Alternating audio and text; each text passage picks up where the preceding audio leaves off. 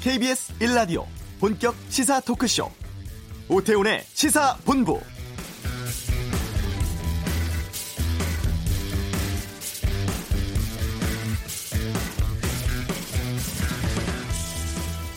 이태원 클럽이라든가 코인 노래방 등 집단 감염 우려가 많았습니다만 코로나19 신규 확진자 수가 19명이 늘어서 이틀째 10명대를 유지하고 있습니다. 고3부터 시행했던 등교 수업은 내일부터 유치원부터 고등학교까지 모든 학교로 확대가 되죠. 일본의 경우를 보니까 어제 도쿄 등 일부 지역에 남겨뒀던 긴급 사태를 풀어서 한 달 반 만에 모두 해제를 했습니다. 일본 정부 스스로 정한 기준을 충족하지 않은 상황이었지만 해제를 밀어붙였다고 하는데요. 역대 최저치로 떨어진 내각 지지율이 조기 해제의 배경으로 분석되고 있습니다. 코로나19 대응 부실했다는 지적 속에서 내각 지지율이 긴급 사태 거치면서 20%대로 폭락했고 아베 총리 관련 여러 악재가 겹치는 점도 작용했다고 하는데요. 오태훈의 시사본부 일본 상황을 좀 짚어보겠습니다. 잠시 후 이슈에서 현지 연결해 긴급사태 해제 배경 살펴보겠습니다.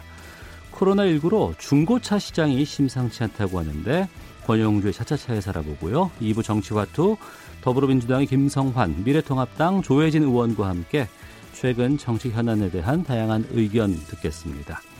개그 콘서트가 잠시 종영한다는 소식, 또 연예계에 불고 있는 서브 캐릭터 전성시대, 문화살롱에서 살펴보겠습니다. KBS 라디오 오태훈의 시사본부 지금 시작합니다.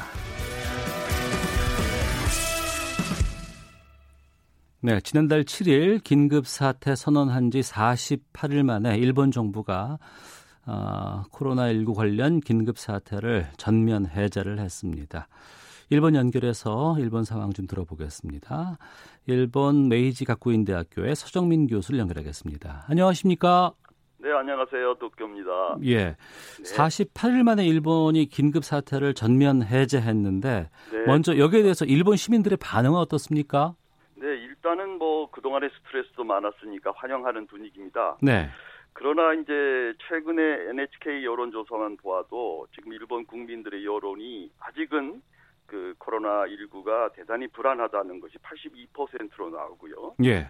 여기에 대한 일본 정부의 방역 대응이 대단히 부정적인 평가를 받고 있거든요. 네. 더더구나 말씀해 주셨지만은 이제 그 아직 충, 조건이 충족되지 않는 그 상황에서 조금 조기에 해제하는 과정이 어. 이게 시기상조가 아니냐라는 예. 그러한 우려의 목소리도 있는 것이 사실입니다. 사태 해제는 반기지만 좀 불안한 마음이 있겠군요. 그렇죠. 네, 그렇습니다. 이 긴급 사태를 해제하면은 그 어떤 변화가 있습니까? 근데 기본적으로 긴급 사태 선언이라고 해서 모든 것이 강제력이 있는 것은 아니었거든요. 네. 자숙 요청이 좀 더그 지수, 가 높았다는 것이죠. 그래서 네. 이제 아무래도 이렇게 되면 이제 경제 활동이 대단히 위축돼 있으니까 그것이 재개된다든가 대인 접촉이라든가 집회 매출 등등이 증가하는 그런 쪽으로 전개될 것이고요. 네. 그다음에 다음 달에 이제 각급 학교에 등교가 예정돼 있습니다. 네. 대학이요. 그리고 이제 각 영업장의 영업 시간이 연장됐다든가 이런 생활 면에서의 특별한 변화는 이제 일어날 것으로 보입니다. 네. 네. 출입국 관리 조치 좀 살펴보겠습니다. 무비자 네. 입국 효력 정지 조치가 다음 달 말까지 이거는 이어가기로 했다고 하는데 그렇습니다. 이거는 네, 좀 긴급 사태 선언 해제와는 좀 다른 내용이네요. 그렇죠. 이게 이제 그동안에 조금 그 나오기는 하는데 일본도 외부 요인이 좀 있어요. 그러니까 네. 이제 외국에서 입국하는 분들이 감염자 퍼센티지가 높다든가. 어. 그러니까 이제 내부적으로는 그 불만을 해소해 가면서도 네. 내부 요인은 계속 차단해 나가야 되겠다라는 입장인 걸로 이해가 됩니다. 네. 음. 그 무비자 아니고 비자 있는 사람들이 입국을 해도 지금도 2주간 격리는 됩니까? 그렇습니다. 뭐 호텔이라든가 특별 시설에 이제 2주간 예, 자가 격리 형태로 어, 그런 조치를 하고 있습니다. 예. 예. 어, 이 어떤 조건을 충족하지 않았음에도 먼저 해제를 선언했다고 말씀드렸습니다. 네네. 왜 이렇게 서두르는 결정을 했을까요? 이게 지금 이제 전체적으로 그 아베 정권의 그 지지율 문제도 있고요. 예. 그다음에 경제 상황이 의외로 심각하게 보여지거든요. 네. 그러니까 이것을 이제 국면 전환용으로 어, 정치적 경제적 이유로 빠른 조치를 시행하지 않았나 이렇게 보여집니다. 네. 하나씩 좀 짚어보겠습니다. 저희가 그동안 네. 여러 차례 일본 상황에 대해서 좀 짚어봤는데요. 네. 검사 자체를 받기가 쉽지 않다. 이런 말을 네. 많이 들었습니다. 네. 그 검사 수 자체가 적으니까 확진자가 이걸 줄었다고 말하기도 애매한 상황이거든요. 어떻게 보십니까? 그렇죠. 네. 그러니까 일본 내부에서도 지금 그러한 의견이 가장 그 정부를 불신하는 네. 그러한 상황이거든요. 물론 지난달보다는 좀 나아져서 검사를 받는 요건은 좀 완화되기는 했습니다만은 네. 아직도 검사를 받기가 쉽지 않은 이런 것이 국민들에게 불안감을 가중시키는 일이 되고요. 네. 그다음에 이제 그 검사 자체가 여러 단계를 거쳐서 결정이 된다는 것이니까 네. 국민들이 감염자 수를 발표하고 어, 결과를 통보를 받아도 그것이 과연 정확한가, 그것이 얼마나 믿을만한가 하는 신뢰성의 상실이 일본 사회 전반으로 어, 흘러가고 있는 분위기라고 볼 수 있습니다. 네, 검사를 받는다고 해도 여러 단계를 거쳐서 받을 수 있다고 말씀하셨는데, 네, 네, 네. 우리나라는 뭐 문자 받으면 바로 선별 진료소 가서 검사 받을 수 있거든요. 그렇죠. 네. 여러 단계라는 게 부러워합니다, 어떤 거예요? 그러니까 이제 먼저 상담을 하고 예. 그리고 의사가 판단을 하고 어, 그다음에 이제 지금 그 조치는 없어졌습니다만은 처음에는 어, 뭐 37.5도 이상의 열이 4일간 지속돼야 된다든가 예. 이런 조건들을 붙였기 때문에 네, 결국 이제 에, 드러나지는 않지만 PCR 검사의 능력과 그 시스템의 문제가 아니겠는가라는 우려가 있고요. 네, 그래서 반대로 최근에 일본 매스컴은 PCR 검사 이외의 여러 검사 방법에 대해서 집중 토론을 하고 있는 그런 모습을 좀 볼 수가 있습니다. 아 PCR 검사 말고 다른 것들을 뭐 홍보하거나 뭐 이거 이건 어떤지 알아보는 그런 얘기들 많이 해요. 네, 그쪽으로 지금 일본 정부나 이제 어, 의료계에서 그렇게 좀 어, 준비하거나 점검하고 있다라는 뉴스를 내보내는 걸 보면은 예, PCR 검사 자체가 좀 그 전체적으로 어. 충분히 수요를 충족하기 어렵지 않느냐 이런 감이 듭니다. 아 그렇군요. 네. 지금 우리나라는 긴급 재난지원금 지급하고 있고 많은 분들이 네네. 사용하고 있습니다. 네, 네. 일본도 이런 지원금 지급하는 것으로 알고 있는데 이게 지급이 신속하게 이루어지지 않고 있다면서요.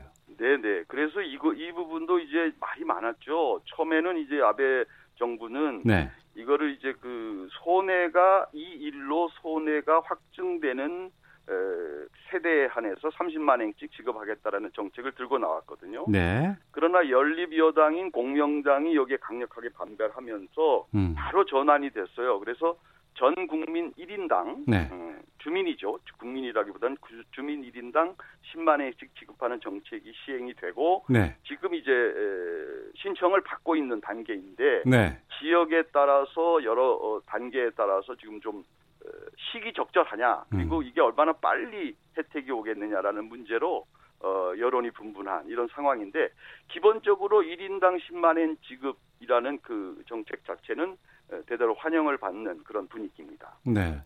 온라인으로 우리는 신청하면 바로 받을 수 있거나 하거든요. 네네. 일본은 어떻게 받을 수 있습니까? 뭐 물론 온라인 시청 가능합니다. 예. 그러나 이제 에, 일본에 여러 가지 노령 고령 인구도 많고 예. 그래서 이제 최종적으로는 우편 접수라든가 이런 온라인 방식이 아닌 어. 방식을 많이 사용해야 되기 때문에 네. 시기적으로 늦어지는 거죠. 예. 현금 지급되는 건가요, 이게? 그렇습니다. 네. 어.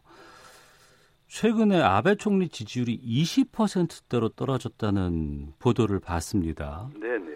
일본 사람들이 정치에 든 큰 관심이 별로 없어서 웬만하면 40%를 꾸준히 유지했던 그렇죠. 것으로 알고 있는데 네, 네. 갑자기 하락한 이유는 뭐라고 보세요?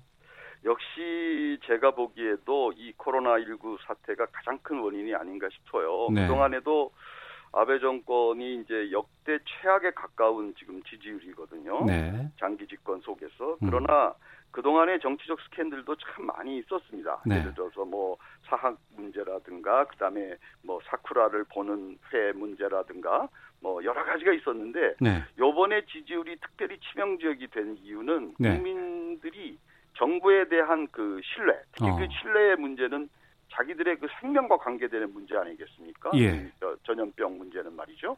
여기에 대한 신뢰성을 잃- 잃음으로써 음. 아무리 그 콘크리트식으로 아베 정권을 지지하던 사람들 중에서도 네. 회의를 품고 여기에 대해서 부정적 태도로 돌아가는 그러한 어, 이유가 아닌가 이렇게 분석이 되고 있고 현지의 그 평론가들도 그렇게 분석하고 있습니다. 네. 하지만 이걸 행동으로 옮긴다거나 뭐 이런 상황은 아닌 거죠. 그렇죠. 그래서 이제 뭐 소망하는 여러 가지 이제 에, 시나리오는 있는데요. 네.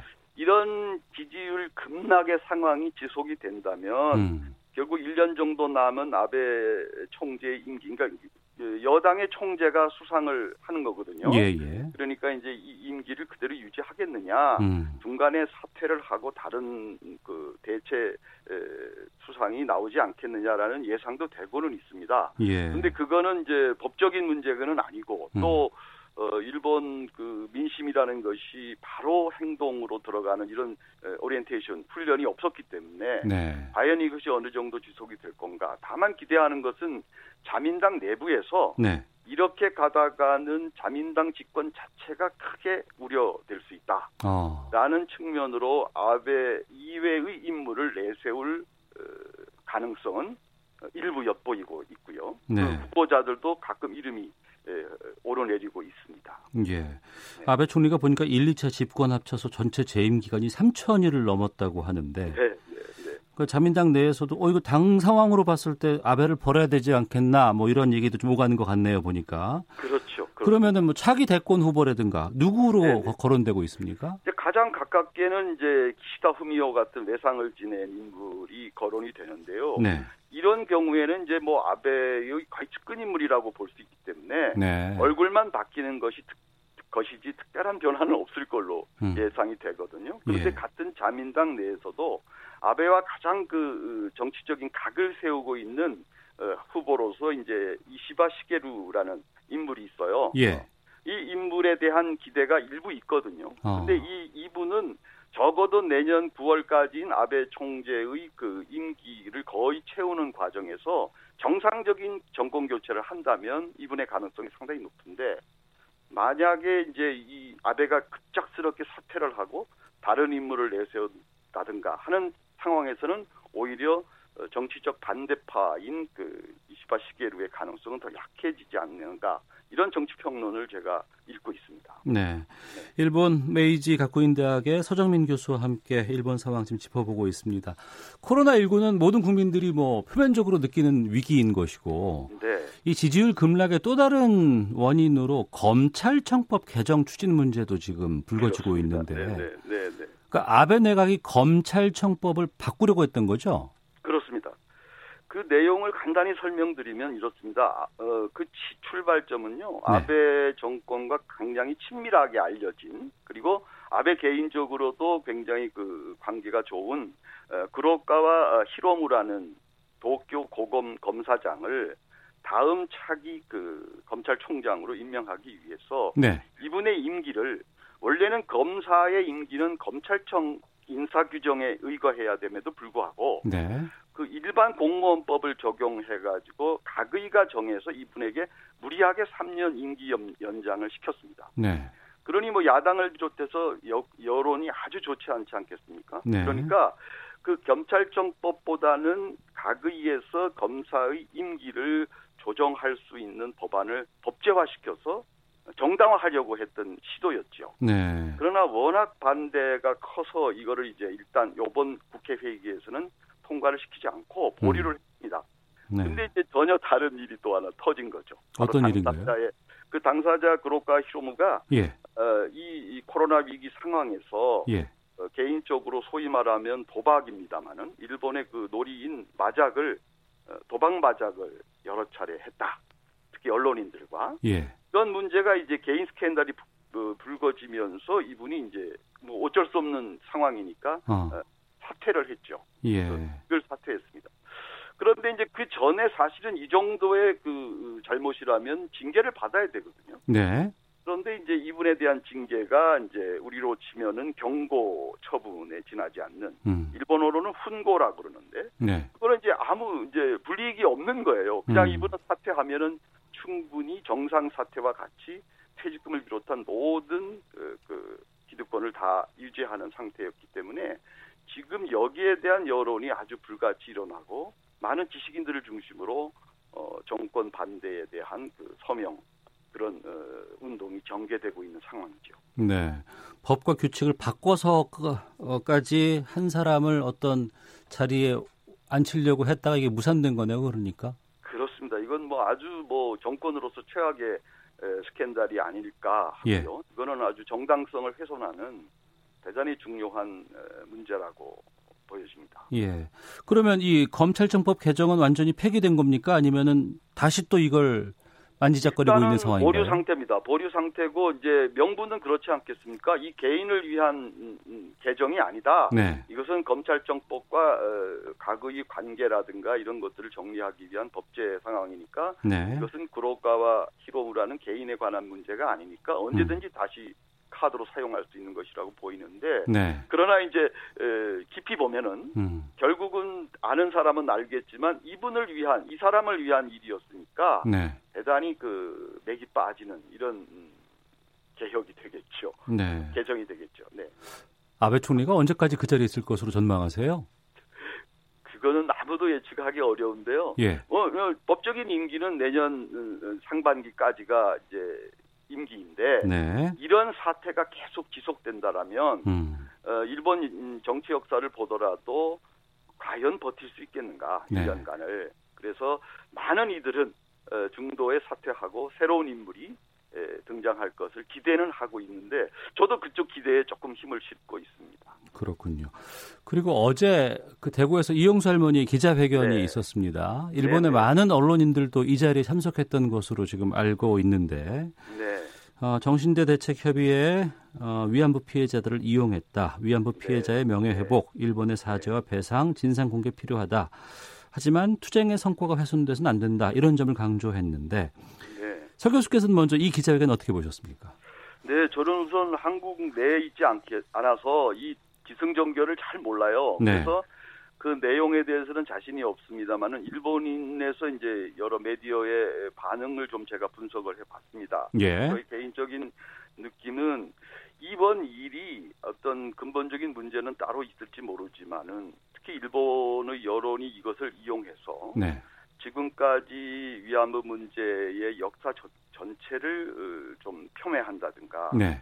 아니면 운동가와 당사자 그리고 한국 정부 간의 분열을 지목해 보고 어. 일본 측 논리를 좀 더 강화하는 계기로 삼지 않을까 하는 염려가 생기고요. 예. 특히 이, 이 위안부 문제에 있어서는 일본 내에 그 협조자들 연대해서 같이 운동했던 세력들도 많이 있거든요. 예, 예. 그런 분들이 대단히 심각한 상처를 받지 않았을까 음. 라는 염려를 좀 하고 그래서 이 문제가 위안부 운동, 위안부 문제 해결을 위한 역사적 어, 문제에 대한 본질을 흐릴 것 같은 그러한 염려가 먼저 앞서고 있습니다. 네.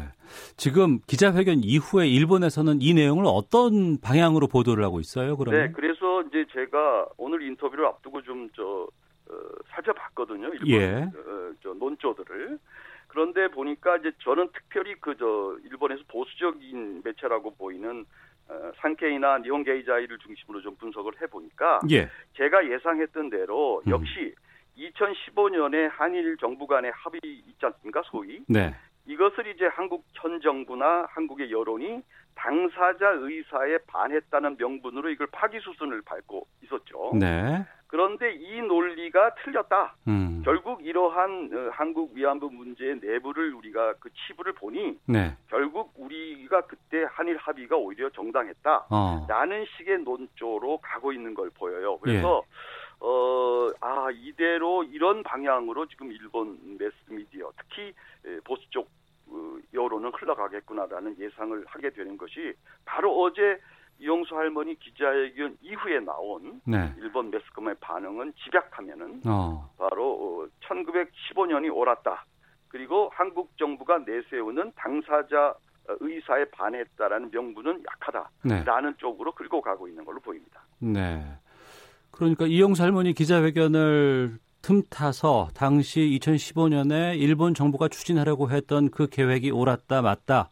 그리고 한국 쪽에서 뭐 정의연이나 아니면은 어 윤미향 당선자의 입장이 잘못된 것이다 이런 걸 계속 지금 보도하고 있다는 거죠. 그렇죠. 특별히 이제 윤미향 씨에 대해서 지목하는 것은 네. 이분을 일본에서도 일- 한국의 위안부 당사자들의 의견을 대변하는 음. 대변자로서의 상징성이라든가 그 핵심적 인물로 받아들였었거든. 대표성이 있었거든요. 네. 그런데 이 대표성이 훼손됨으로써 과연 이- 이 위안부 당사자 의견이라는 게 뭐냐? 음. 라는 쪽에 질문을 하기 시작하는 논리로 가고 있다는 것이 우리로서는 좀 아픈 물론 개인의 비리는 밝혀져야 되겠습니다만은 네. 에, 우리 한국 쪽 입장에서 보면 상당히 아픈 그러한 반응이 아닌가 그리고 당연히 그런 쪽으로 갈 것 같은 예상대로 가고 있다 이렇게 보여집니다. 오랜 세월 어려운 상황 속에서도 일본 내에서 위안부 문제 관심 가졌던 분들의 좀 상실감도 상당히 좀 크시겠어요. 네, 그래서 저는 그쪽이 좀 염려가 됩니다. 사실은 한국에서만의 운동으로 큰 성과가 없거든요. 예. 한국의 이러한 한일 간의 역사적 문제라는 것은 일본 내의 양심 세력이라든가 네. 일본 내의 그러한 시민운동 음, 인들과 사람들과 더 연결되는 것이 중요한데 네. 그분들이 이번 일로 상당히 상처를 받지 않았을까 그것이 가장 큰 염려 중의 하나입니다. 알겠습니다. 뭐 진실은 또 밝혀져야 되겠습니다만 네. 그동안 있었던 많은 노력과 또 많은 분들의 고생이 좀 폄훼되는 일은 좀 없어야겠네요. 네 그렇습니다. 네, 알겠습니다. 오늘 말씀 여기까지 듣도록 하겠습니다. 고맙습니다. 네, 감사합니다. 네, 일본 상황 살펴봤습니다. 일본의 메이지 가쿠인 대학의 서정민 교수 연결해서 말씀 들었습니다. 아, 이 시각 교통 상황 살펴보고요. 헤드라인 뉴스 듣고 오겠습니다. 먼저 교통정보센터 김민희 리포터입니다. 네, 도로 교통량은 줄고, 줄어들고 있지만 작업 구간 중심으로는 여전히 더딘 흐름 길게 이어지고 있습니다. 청주 영덕고속도로 영덕 쪽으로 회인 부근에서는 2차로를 막고 작업을 하고 있어서 이 일대 6km 구간에서 속도 많이 떨어져 있고요. 경부고속도로 서울 방면으로 안성나들목 진출램프에는 화물차가 고장으로 서 있습니다. 더 가서는 수원 부근과 또 양재부터 반포 사이로 속도 줄여 지납니다. 영동고속도로 강릉 쪽으로는 서창분기점에서 월곡분기점 사이와 이후로는 여주휴게소에서 여주분기점 사이로 정체고요. 강원권 문막나들목에서 만정분기점 사이 정체는 작업 여파입니다. 중부 내륙고속도로 창원 쪽으로 감곡 일대에서 했었던 작업은 마무리됐지만 여전히 이 일대 2km 구간에서 정체 남아 있고요. 호남고속도로 천안 쪽으로 내장산 부근 1차로에서는 고장난 차를 처리하고 있습니다. 서울 시내 서부간선도로 안양 쪽으로 양평교 부근 3차로에서는 사고가 나면서 성산대교 남단부터 정체 심합니다. KBS 교통정보센터였습니다. 내일 고2, 중3, 초1, 2 유치원생의 등교 수업을 앞두고 앞서 서울 강서구에서 미술학원을 다니다 확진 판정을 받은 유치원생과 관련해 인근 초등학교와 유치원 등교가 연기됩니다. 서울에서 이태원 클럽과 관련해 오전 10시 기준 신규 환자가 15명이 나왔습니다. 부천 돌잔치에 참석했다 확진된 50대 여성이 근무하는 성동구 음식점 일루오리를 통해 5차, 6차 감염이 확산되고 있습니다. 이재용 삼성전자 부회장이 경영권 승계와 삼성 바이오로직스 분식회계 의혹과 관련해 검찰에 소환돼 조사를 받고 있습니다. 21대 국회 상임위원회 위원장 배분을 위한 여야의 원구성 협상이 오늘부터 본격적으로 시작됩니다. 민주당과 통합당 원내대표가 오늘 오후 국회에서 논의를 시작합니다. 코로나19 확산세가 둔화되면서 5월 소비 심리가 넉 달 만에 반등했습니다. 한국은행은 재난지원금 등 경기 부양책이 소비 심리 상승에 영향을 미친 것으로 분석했습니다. 지금까지 헤드라인 뉴스 정원나였습니다.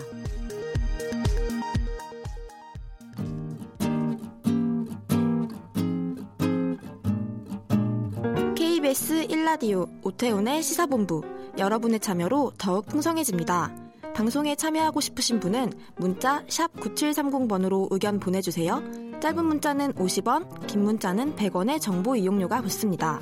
애플리케이션 콩과 마이케이는 무료고요.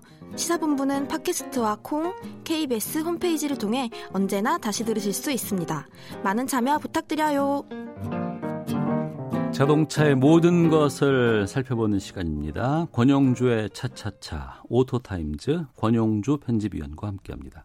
어서 오세요. 네. 어서, 네, 어서 왔습니다. 예. 코로나19 때문에 중고차 상황이 좀 상당히 안 좋다고 네. 들었습니다.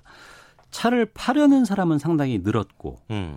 근데 사는 사람이 줄어서 보관 장소까지 지금 힘들다고요. 공급이 늘고 수요가 줄었으니까 음. 보관 장소도 그렇지만 가격은 떨어졌겠죠. 예. 게다가 뭐 성능 보험 가입 문제도 지금 논란을 빚고 있다고 하는데 시세가 얼마나 떨어졌어요? 꽤 많이 떨어졌어요. 아 그래요? 예, 왜 아무 말씀드린 것처럼 어쨌든 중고 수요라는 게 네. 어쨌든 수요와 공급에 따라서 결정되는 가격 형성을 갖고 있잖아요. 어, 네. 전반적으로 많이 떨어진 건데 음. 어, 또 한 가지가 떨어진 이유가 네. 지금 새 차 살 때 개별 소비세 인하해 주잖아요. 그렇죠. 예. 그러다 보니까 이제 중고 살까? 어. 어, 새 차도 세금 인하해 주니까 살만한데 예. 그러니까 새 차 쪽으로 많이 돌아섰으니까 음. 중고 가격은 더 떨어지죠. 원래 소형차를 살려고 했다가 네네. 하나씩 하나씩 그레이드를 올라가잖아요. 원래 다 그렇죠. 준중형차 사러 들어갔다가 대형차 끌고 나오죠. 예. 그런데 그런 상황인데 중고차를 뭐 사려고 했다가 하다가? 어 개별 소비세 그렇죠. 인하된다고 하니까 이 혜택은 중고차는 누릴 수 없는 거니까 네. 신차 쪽으로 몰리는 건 당연한 뭐 양상일 수는 있겠다 싶기도 그러다 하고요. 보니까 중고 자동차 업계에 계시는 분들이 힘들다고 하소연을 하시죠. 네. 그러면 이제 쌓여 있으니까 음. 어딘가가 통로가 돼서 숨통이 튀어야 되는데 네. 그게 과거에는 수출이었어요. 아 중고차 수출 우리나라 차가 상당히 해외에서 인기가 많다는 얘기 어, 그럼요. 들었어요. 특히나 중동 지역에 많이 수출이 됐었는데 네. 지금 코로나19로 중동 지역이 지금 상당히 시끄럽잖아요. 음. 그러다 보니까 주문이 또 끊겼습니다. 네. 그러니까 나가는 통로는 없고 네. 지금 매도하는 물량은 늘어나고 음. 쉽게 말하면 이제 아, 팔겠다고 내놓는 물량은 늘어나고 네. 사려는 사람은 없으니까 어. 중고 자동차 거래하시는 분들도 아 누가 저 차 좀 팔겠습니다. 라면 예, 예. 아유 저 안 가져갈래요. 아, 이- 아예 예, 그렇게 되는 거죠. 아. 근데 중고차 뭐 죄송합니다만 많은 분들께서 뭐 중고차 쪽에 또 종사하시는 분들도 계시는데 네네네. 나 뭐, 못 믿겠다. 그런 분들이 끊임없는 많아요. 문제죠. 예, 예. 우리나라가 1년에 한 280만 대 정도가 중고가 거래가 됩니다. 음, 저도 중고거래 많이 해 봤어요. 그렇죠. 예, 예. 뭐 중고차를 좀 전에 방송 전에 저에게 상당히 선호하신다고 어. 또 솔직하게 예, 말씀해 예. 주시고 다 그런 건 아닌데 어. 이게 중고라는 제품이 항상 본질의 문제가 뭐냐면 예. 누군가 앞서 탔던 차잖아요. 그렇죠. 그러다 보니 그러다 보니까 이걸 구매를 하면 음. 이게 고장의 확률을 늘 가지고 있다라는 거예요. 그렇습니다. 한 번 탔기 때문에 예. 음.